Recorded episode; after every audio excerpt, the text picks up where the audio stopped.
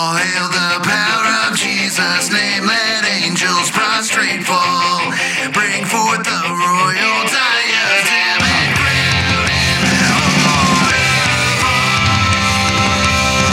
Bring forth the royal diadem and crown Lord of all. Let every Welcome everybody to the Tag Your It podcast. I'm Ray Ray.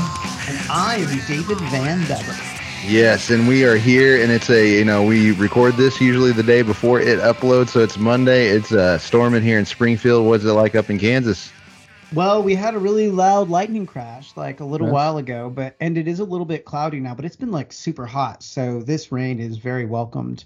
Very Awesome. welcomed. So yeah. well, you know, yeah. And I think day. somebody actually uh, commented on our uh, a past episode on YouTube about common grace, and so we're here today that God gives sunshine and rain to the righteous and wicked alike, and so now we get the gift of rain in our area. So we're thankful for that, especially how dry it's been in the in Springfield. Even though we've we've had some finally some good rain and stuff, but we had a good dry time, and uh, now uh, God is providing awesome rain for us to cool us down and to uh, get our grass growing again, so we can actually get uh, our lawns mowed. So I actually good. needed to mow my Yeah. lawn here today. If it after we were done, I might might have gotten it done, but if it's if it's raining, I'm not going to.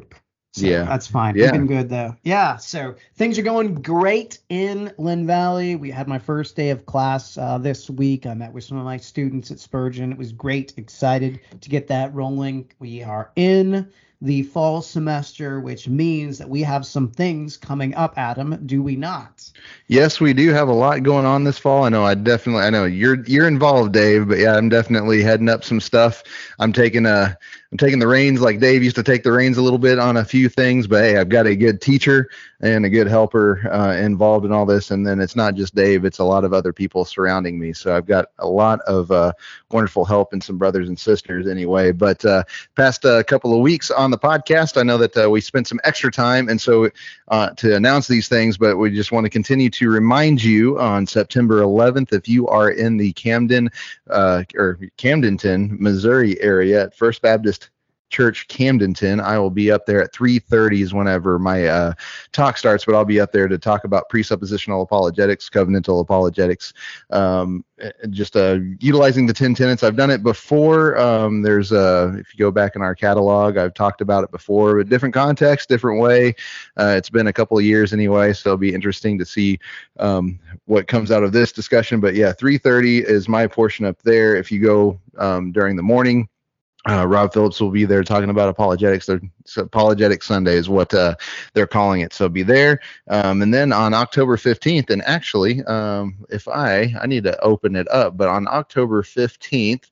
Um, I guess on this episode, I can give you guys the full on details of what's do, going on. So, it is very exciting, and there is a way that you can register now, and that'll be Mhm. great because we want to have people at our event. It should be an amazing opportunity for people to learn about the abolitionist position, also the responses that we should have that are biblical in dealing with those who are incrementalist and those who are not again associated with or don't have much knowledge about the abolitionist position. Again uh, i'm always surprised at those who've not really heard of the position as much as we have made much of it and as much as others have made much of it. So it is something that people are still just a little bit unassociated with.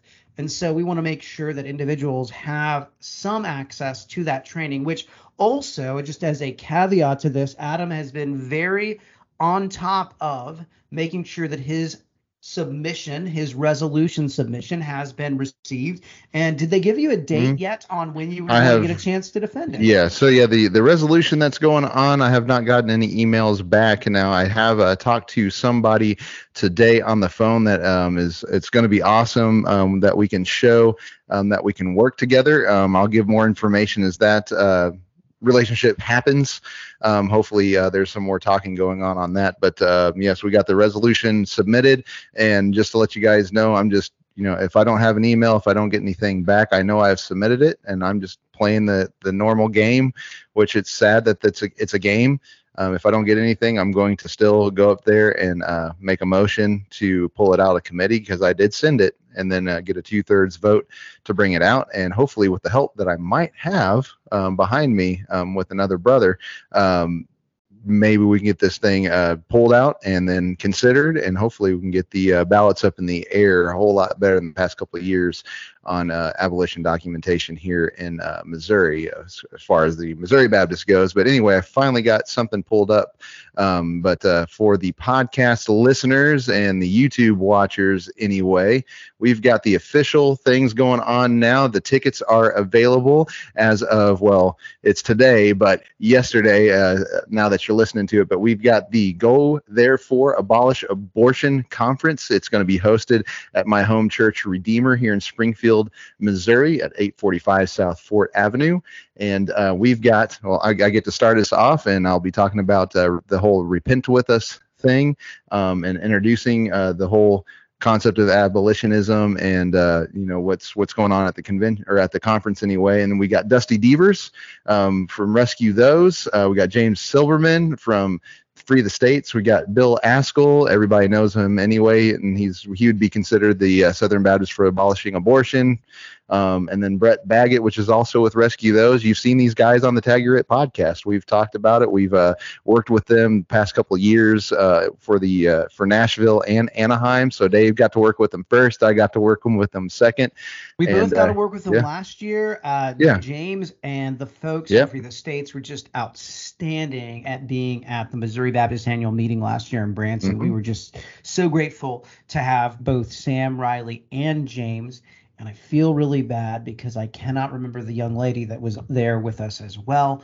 Um, just outstanding uh, presence because of them. And we're grateful for these folks. And this is a really empowerful way to jump into the Missouri Baptist annual meeting knowing that your Yeah. resolution is going to be up. Now, I will say, Adam, just as a little aside here, oftentimes with those resolutions, when you submit them, uh, they'll receive them. And they, I don't think that I usually had a recognition or a receipt from them receiving mine in the past.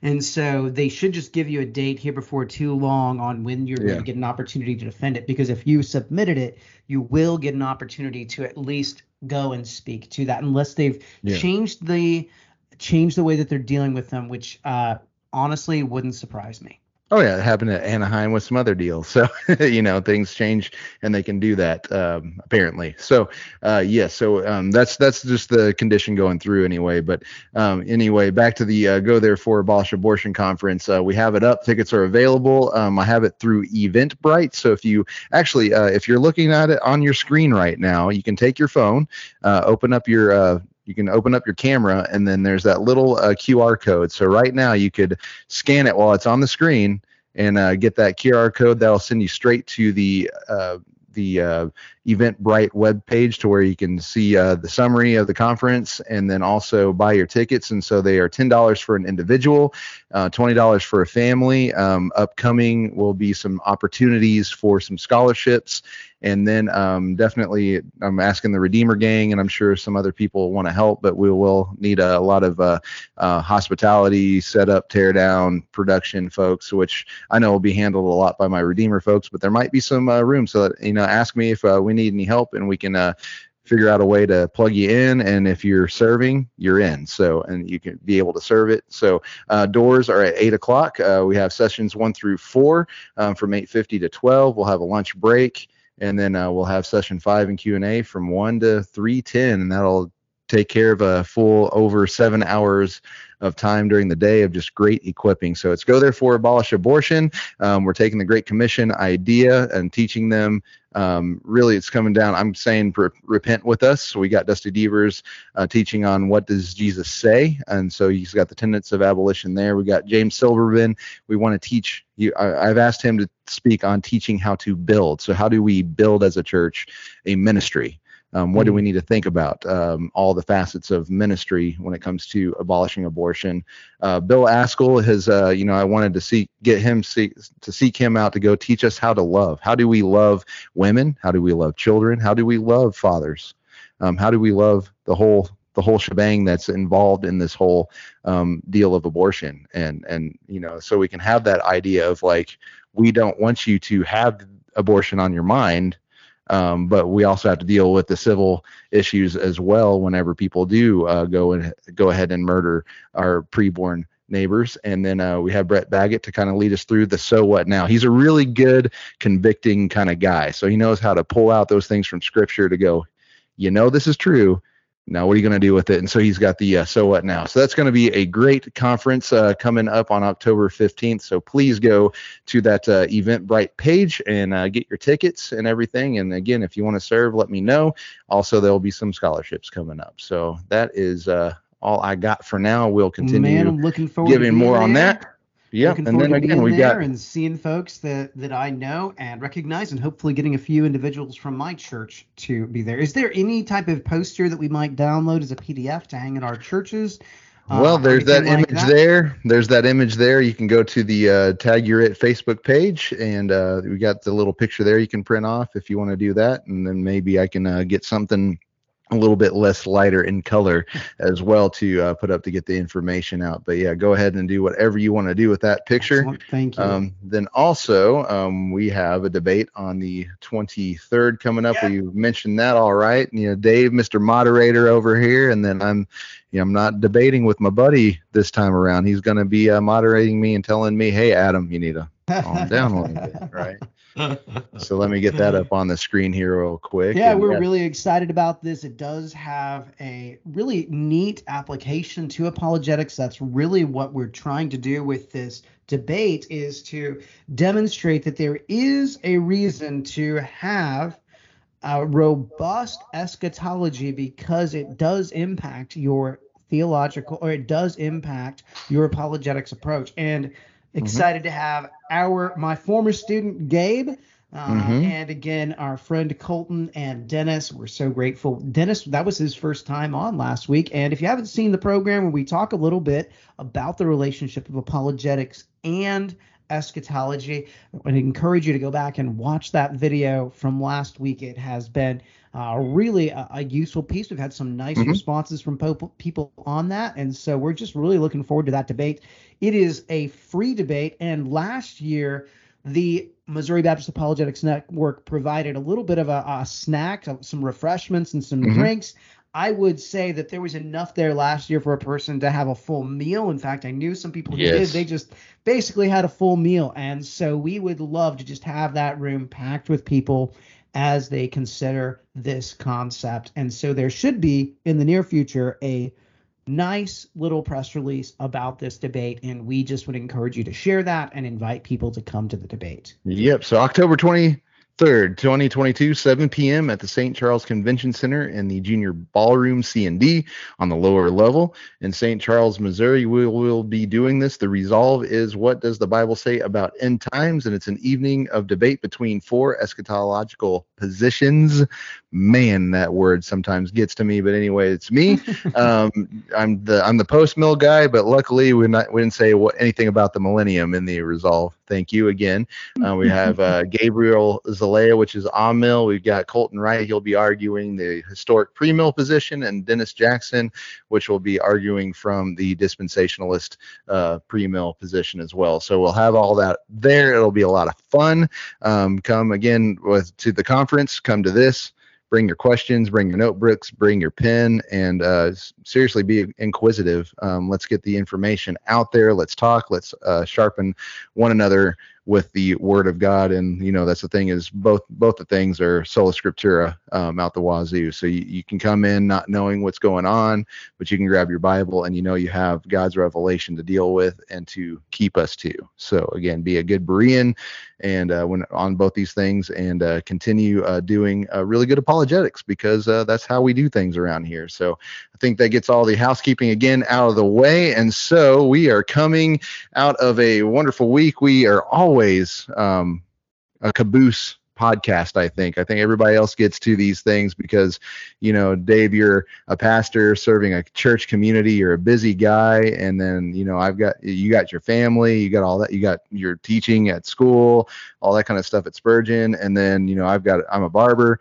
i got a family i got a church family i got lots of stuff that i'm doing. So it's like uh, we always get that uh, everything happens like on a thursday to where everybody gets to it.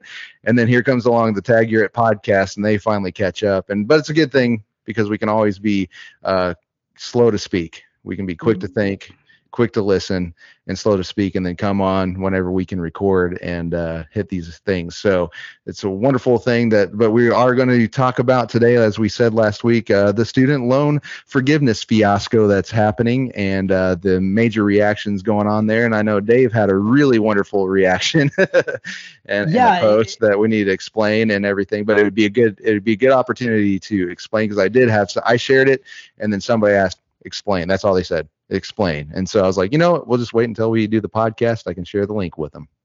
Well, here's one of the things that I think is, is interesting with that, you know, concept of us being a little bit behind.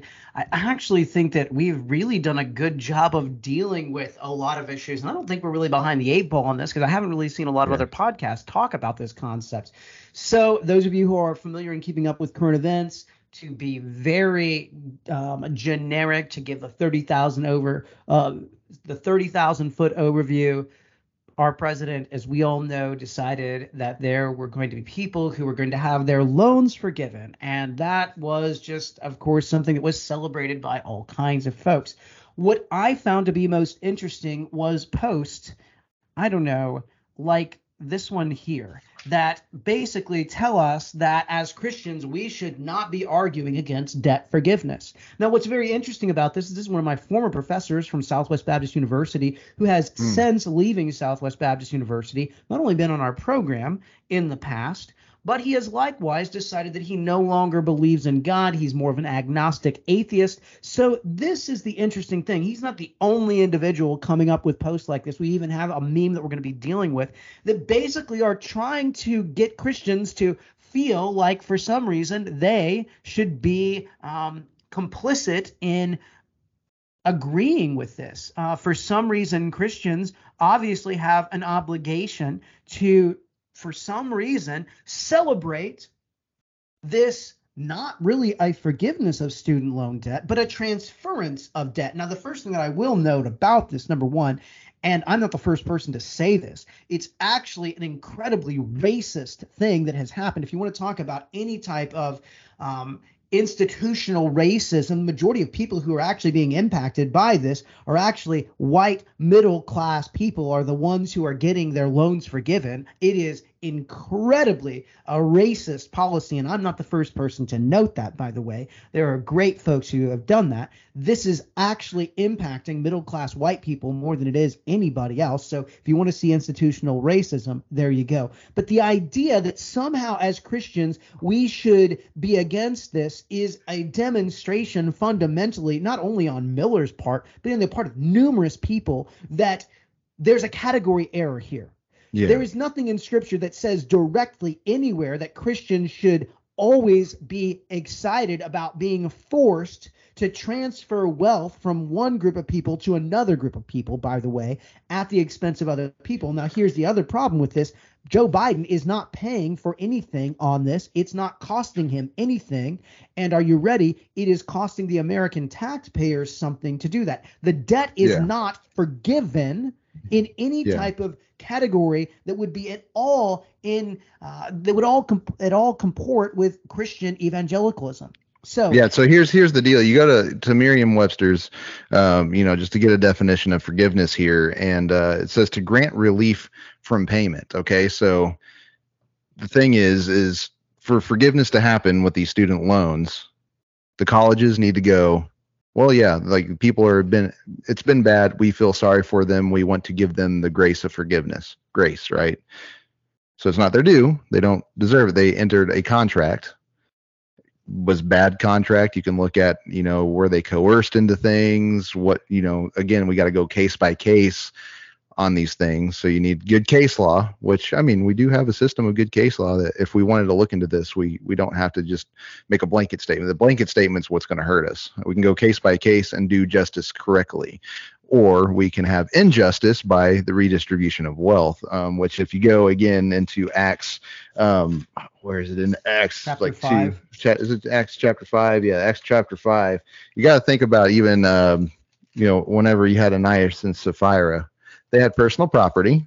The uh, the apostles actually tell them you can do whatever you want to do with it but they made the uh, oath to god to give all of it all the sales of their property to them, um, to to the to the church and to the apostles, and so they it seems like they'd made. You can assume that they made a commitment to give it all to them, and they said you could do whatever you want to do with it, and uh, but you didn't. You lied to God, and they were struck dead. So again, we have law in the in the scriptures that against stealing. What does that imply? That implies that something is yours and nobody has the right to take it.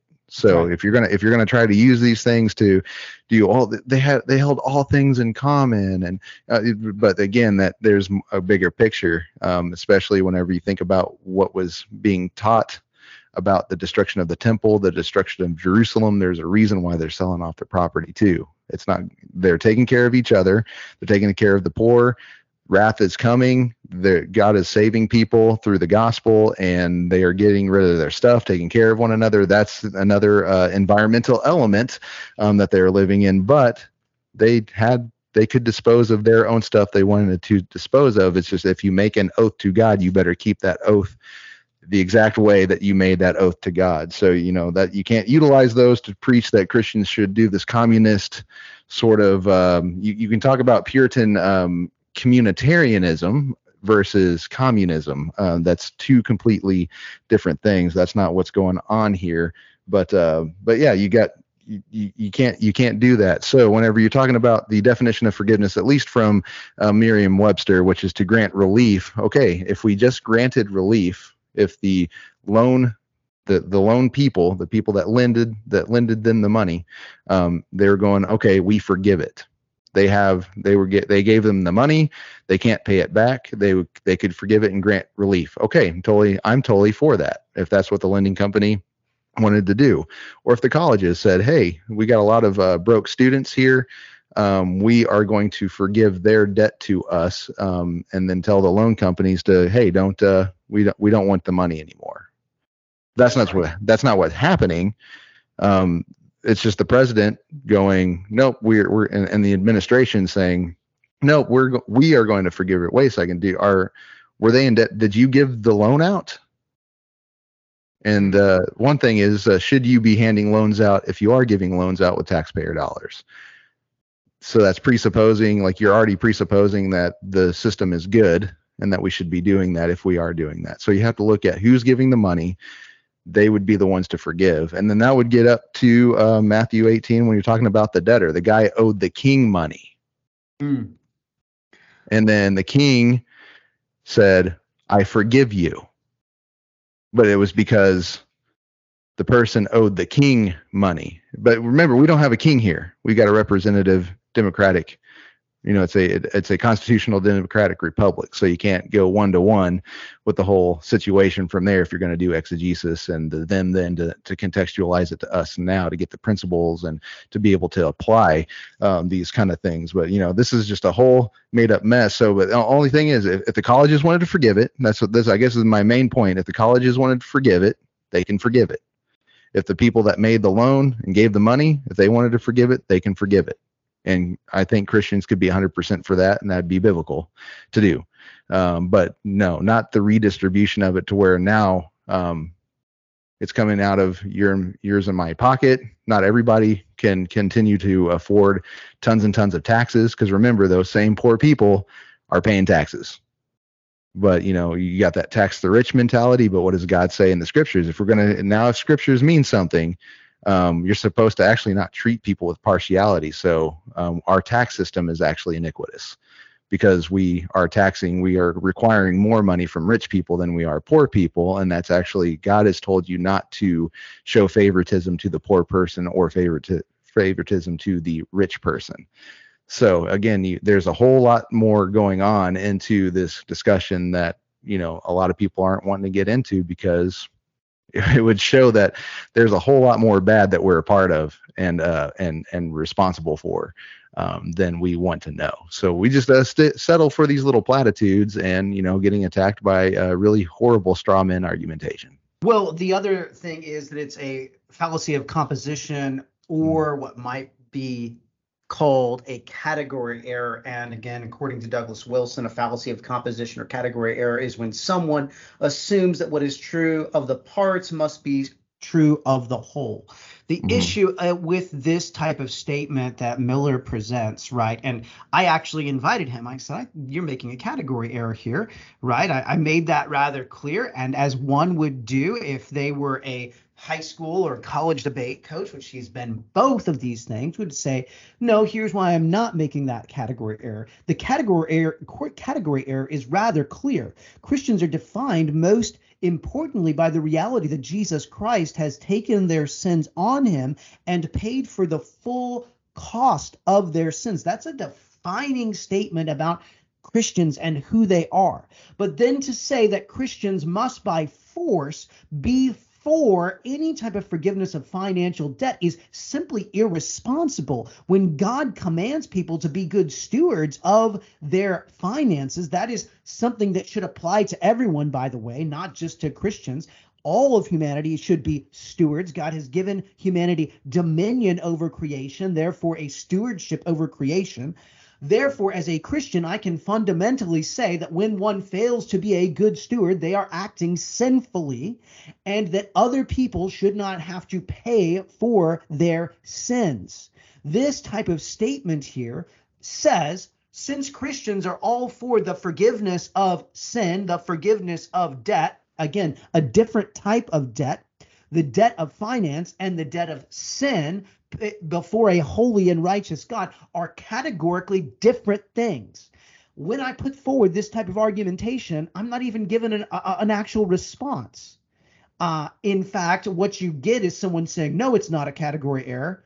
And then I say, really? And it is, we'll prove that it is. No, no, no. I've demonstrated fundamentally that this is a category error because the atonement cannot be compared to financial debt in a literal objective sense.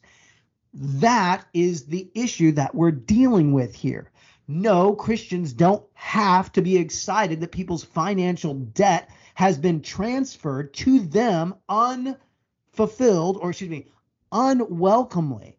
That's the problem with this type of mentality. So I made sure to make a post, and I would be so glad to explain it for those of you who, who didn't follow. My And this is- yeah. this. and this is the uh, this is going to be the optimistic end so you're going to get all this kind of stuff but then you get like a really good critique here and this is what i loved about um loved about it is it is a definite left field uh critique to everybody uh, but yeah read read what you uh let's read what you uh posted and then explain what you mean by it Yeah, so uh, secularist. awesome.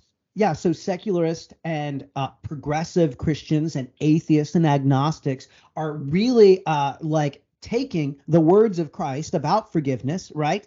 And they are saying, oh man, we need to make sure that we do these things that Jesus said. Well, praise the Lord, atheists and progressive Christians and secularists. I'm so glad, I'm so excited that you have now made it clear that you objectively believe that Jesus Christ lived, that his teachings actually are authoritative. And are you ready? They're also clear enough for people to actually live out.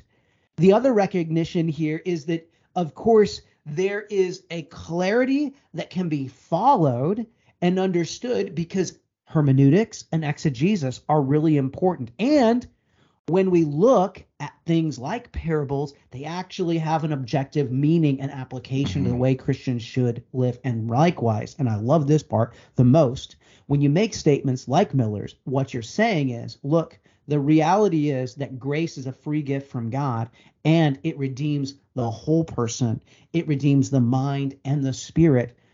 That is an amazing thing. Christians are saved by grace and therefore they should be people of grace. And so then I put that post mill because obviously when secularists are beginning to profess that Jesus Christ is actually Lord, his words are binding, that mm-hmm. forgiveness is an amazing thing, that he really lived, that exegesis is a good thing. Well, what does that Yeah. mean? Well, yeah and they're leaving- especially go for it. Yeah, I was gonna say, especially whenever I'm gonna hit something share too after this, because this will go right into um, what you're getting ready to dig into here. Um, this uh, was a message that was shared by a guy that I know has a major problem with uh, biblical inerrancy and clarity and all that kind of stuff. We've talked about him on the show before. Um, but uh, and I don't really have to mention who he is anyway. Uh, but uh, he shared this, and it's you know it says it is so harmful for our public to our public witness as Christians when we claim to worship Jesus, who said, "Behold, I have come to bring good news to the poor," yet resist economic policies that would be good news to the poor. And it's one of those things. Okay, so hermeneutics is important. You know, even if you have bad hermeneutics, you're admitting what hermeneutics are important.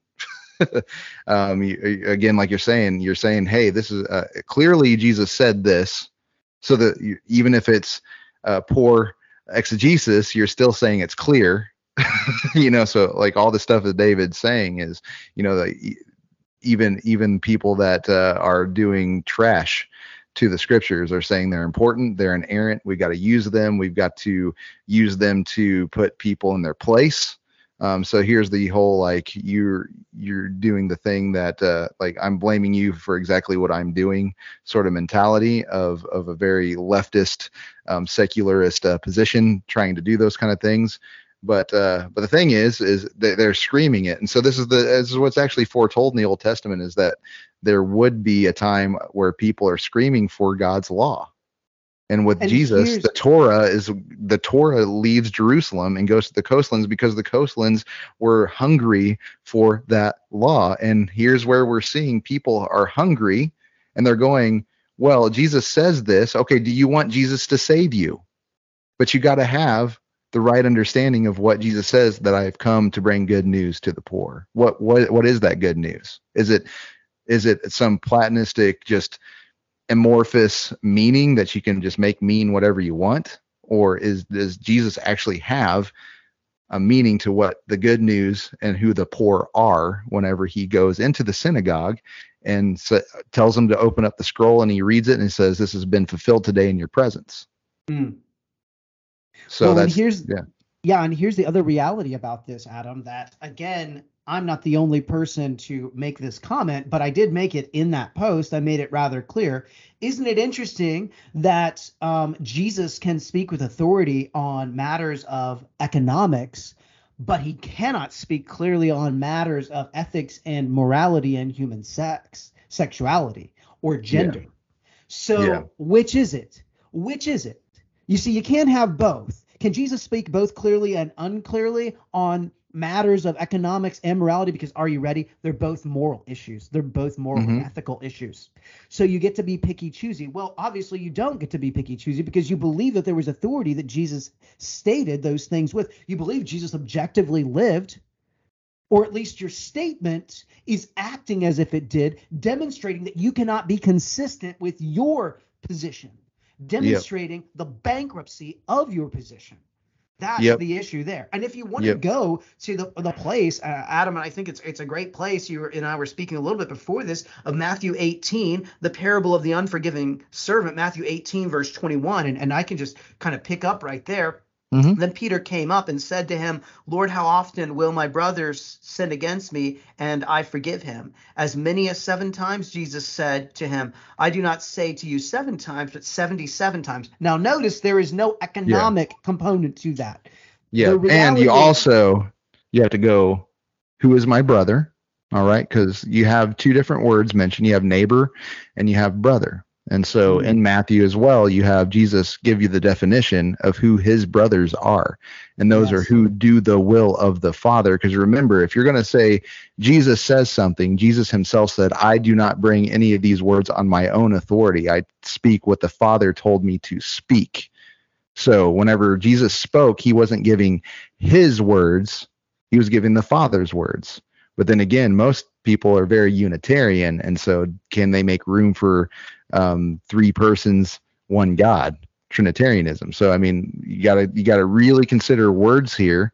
Um, there is a battle over the dictionary, and Jesus is the Lord of the dictionary, especially of the words that are in here that he speaks. And so he gets to define. Does he get to define who brother is? So if you have a brother or sister who has sinned against you, he's saying you forgive them always. Why? Because in our boat, it's been forgiven by well, Christ is going to do the cross and he's going to be made sin who knew no sin so that we can be through the righteousness of God.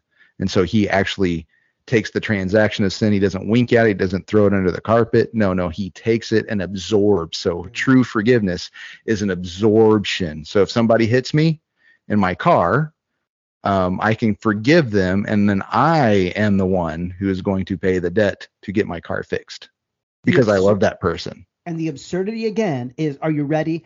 These types of liberal progressives are rejecting their fundamental position about Jesus in order to try to make their argument. They cannot be consistent with that. What I would challenge any of these individuals to do in a meaningful way, and I've not seen one person even try, is to go to Matthew 18 and, and look very clearly here at verse 23. Wait, Follow Mhm. along with me, verse 23. Yes. Therefore, the kingdom of heaven may be compared to a king who wished to settle accounts with his servants. When he began to settle, one was brought to him who owed him 10,000 talents. And since he could not pay, his master ordered him to be sold with his wife and children and all he had, and payment to be made. So the servant fell on his knees, imploring him, Have patience with me, and I will pay you everything. And out of pity for him, the master of the servant released him and forgave his debt. Two major components on this. Number Mhm. one, there is repentance. Who are Yes. these individuals that are repenting? Notice likewise, he is saying, I will repay everything, recognizing that he actually owed. I don't see Yeah. anyone, any of these people saying, we recognize that we were the ones. Where is this massive repentance for, oh my goodness, we made a mistake? Where is this pleading to have mercy that's going out? I, I don't know it. I know none of it. As a taxpayer, no one's written me any type of letter to say, you know, I repent of my foolishness and I have actually, I'm going to actually make a change in my life to make reconciliation to the best of my ability. In other words, I'm going to change my foolish behavior, my inability to steward my finances, I am going to make a change in in order to better my position so I can pay this back. Recognizing I made the mistake. No, no, you don't see that. What you hear is all these people complaining about Yeah. being victims of a system. And so, yeah, and then the, the the other thing is is the king had given money out. So the king. So remember, we have to go. What is the context here? Was it telling you the king is the one who gave out the money and he's wanting to settle accounts? So this is the king's money. he's the one that handed it out. He handed apparently ten thousand talents to this person. They never paid it back. He's well. He's it's time to settle up and so he's seeking to settle up and then so here's the sanctions against somebody that can't pay him back is to uh, send him and his children and his wife and everything um, to be sold so you'd have debtor's prison um, in that and then that's how they would how the king would actually because he was owed money he wants to get money back we also don't have interest here so he's actually kind of following the law of the Old Testament that you don't add interest like a Hebrew to Hebrew. You're not supposed to ask, you know, if whatever they ask for, you give, and that's what they give you back. So if you Yeah. gave your brother twenty dollars, you don't say, and then give it to me in three weeks, and I want twenty five dollars. So you know, so Jesus knows his law, and he's making the parable, and it's fitting everything in the law to to even make the story. you know, if it's if it's a story and it's not a real thing, but Christ is teaching through it, or he could be utilizing a real story too.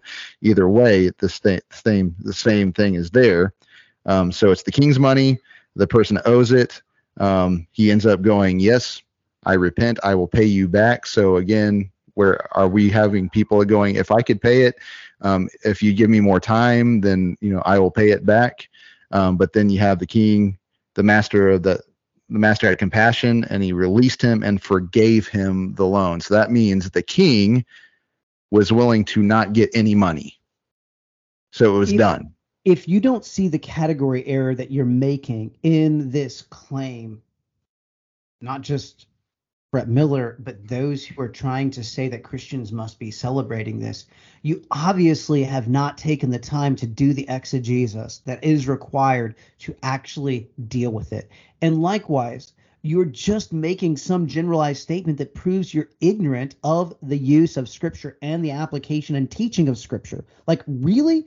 You're going to tell me from my religious text that it's somehow binding on me your eisegesis of the text is now binding upon me rather than going to the text and saying, hey, here's how it applies. But notice if you jump down to again the basically what happens in the parable is verse verse 28.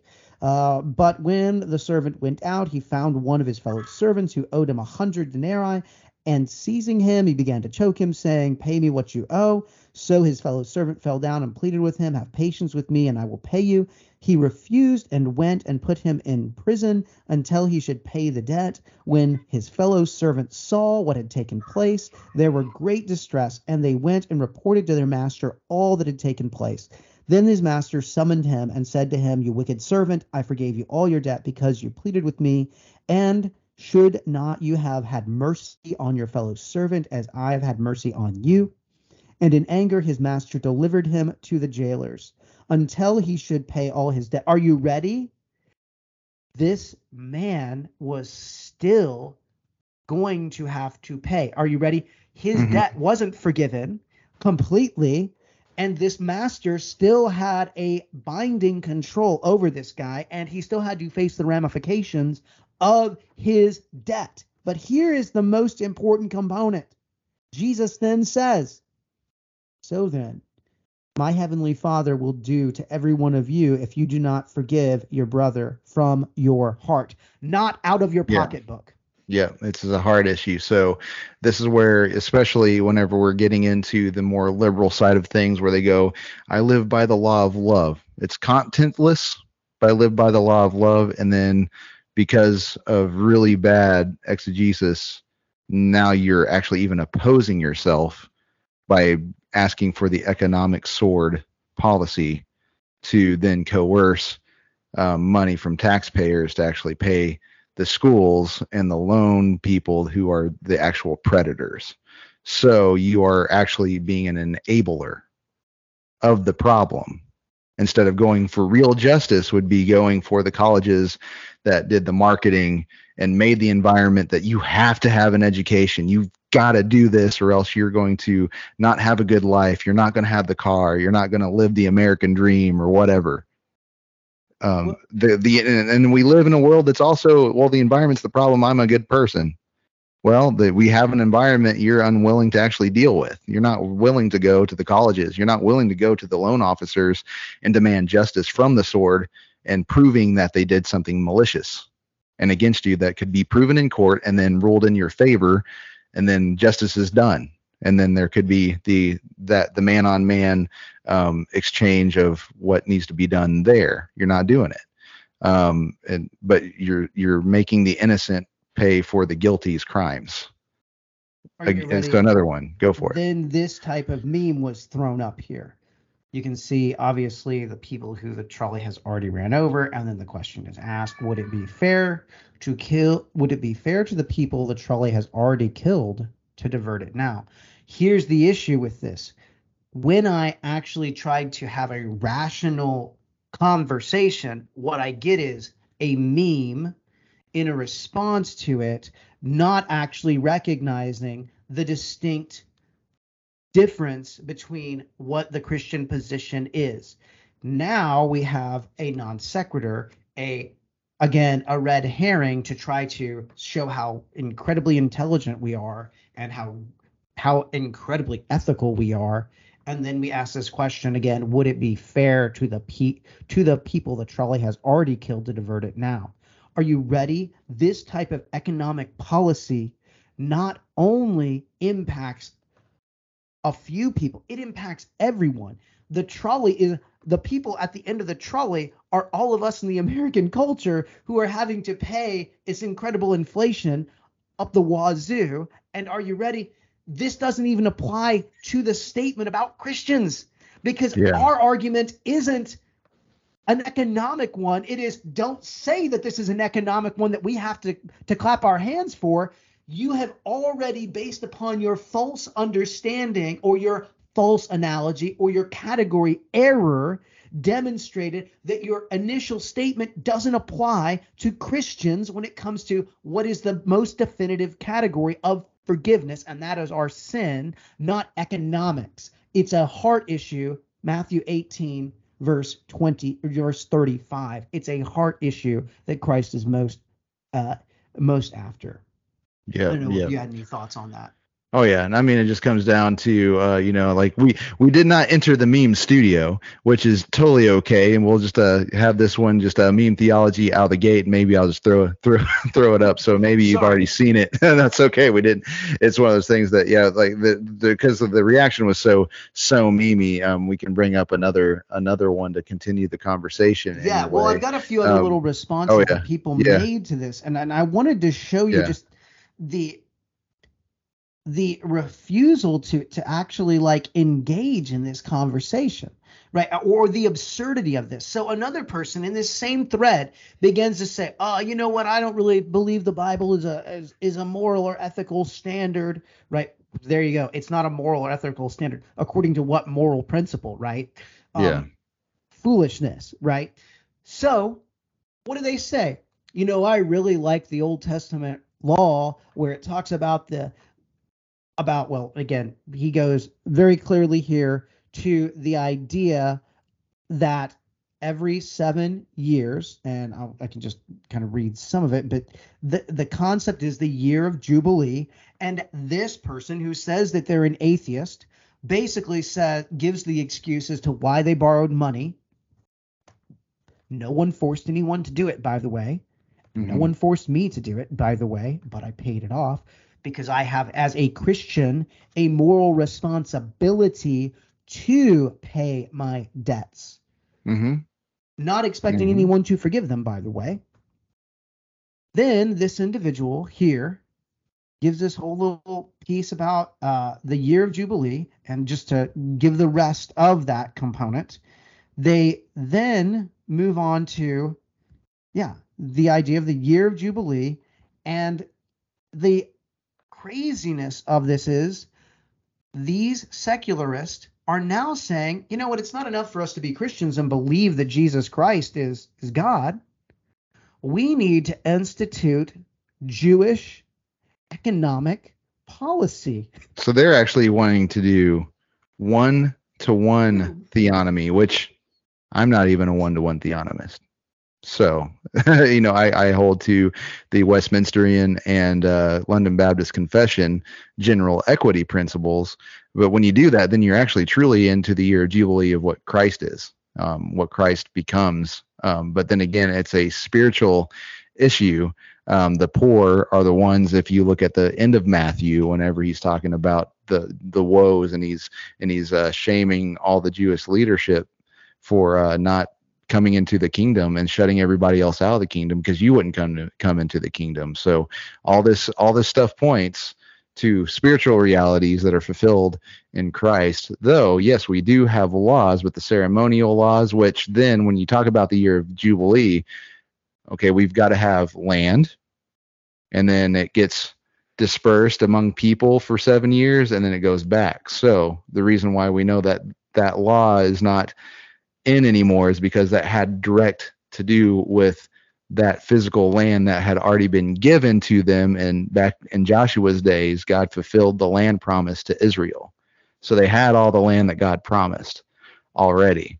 It's not a future thing in a thousand and a one thousand year kingdom that they get the land. Israel's not a separate uh, entity anymore. The church, the Gentiles, and Israelites. Uh, so you have Egypt, Assyria, and Israel, all three together now.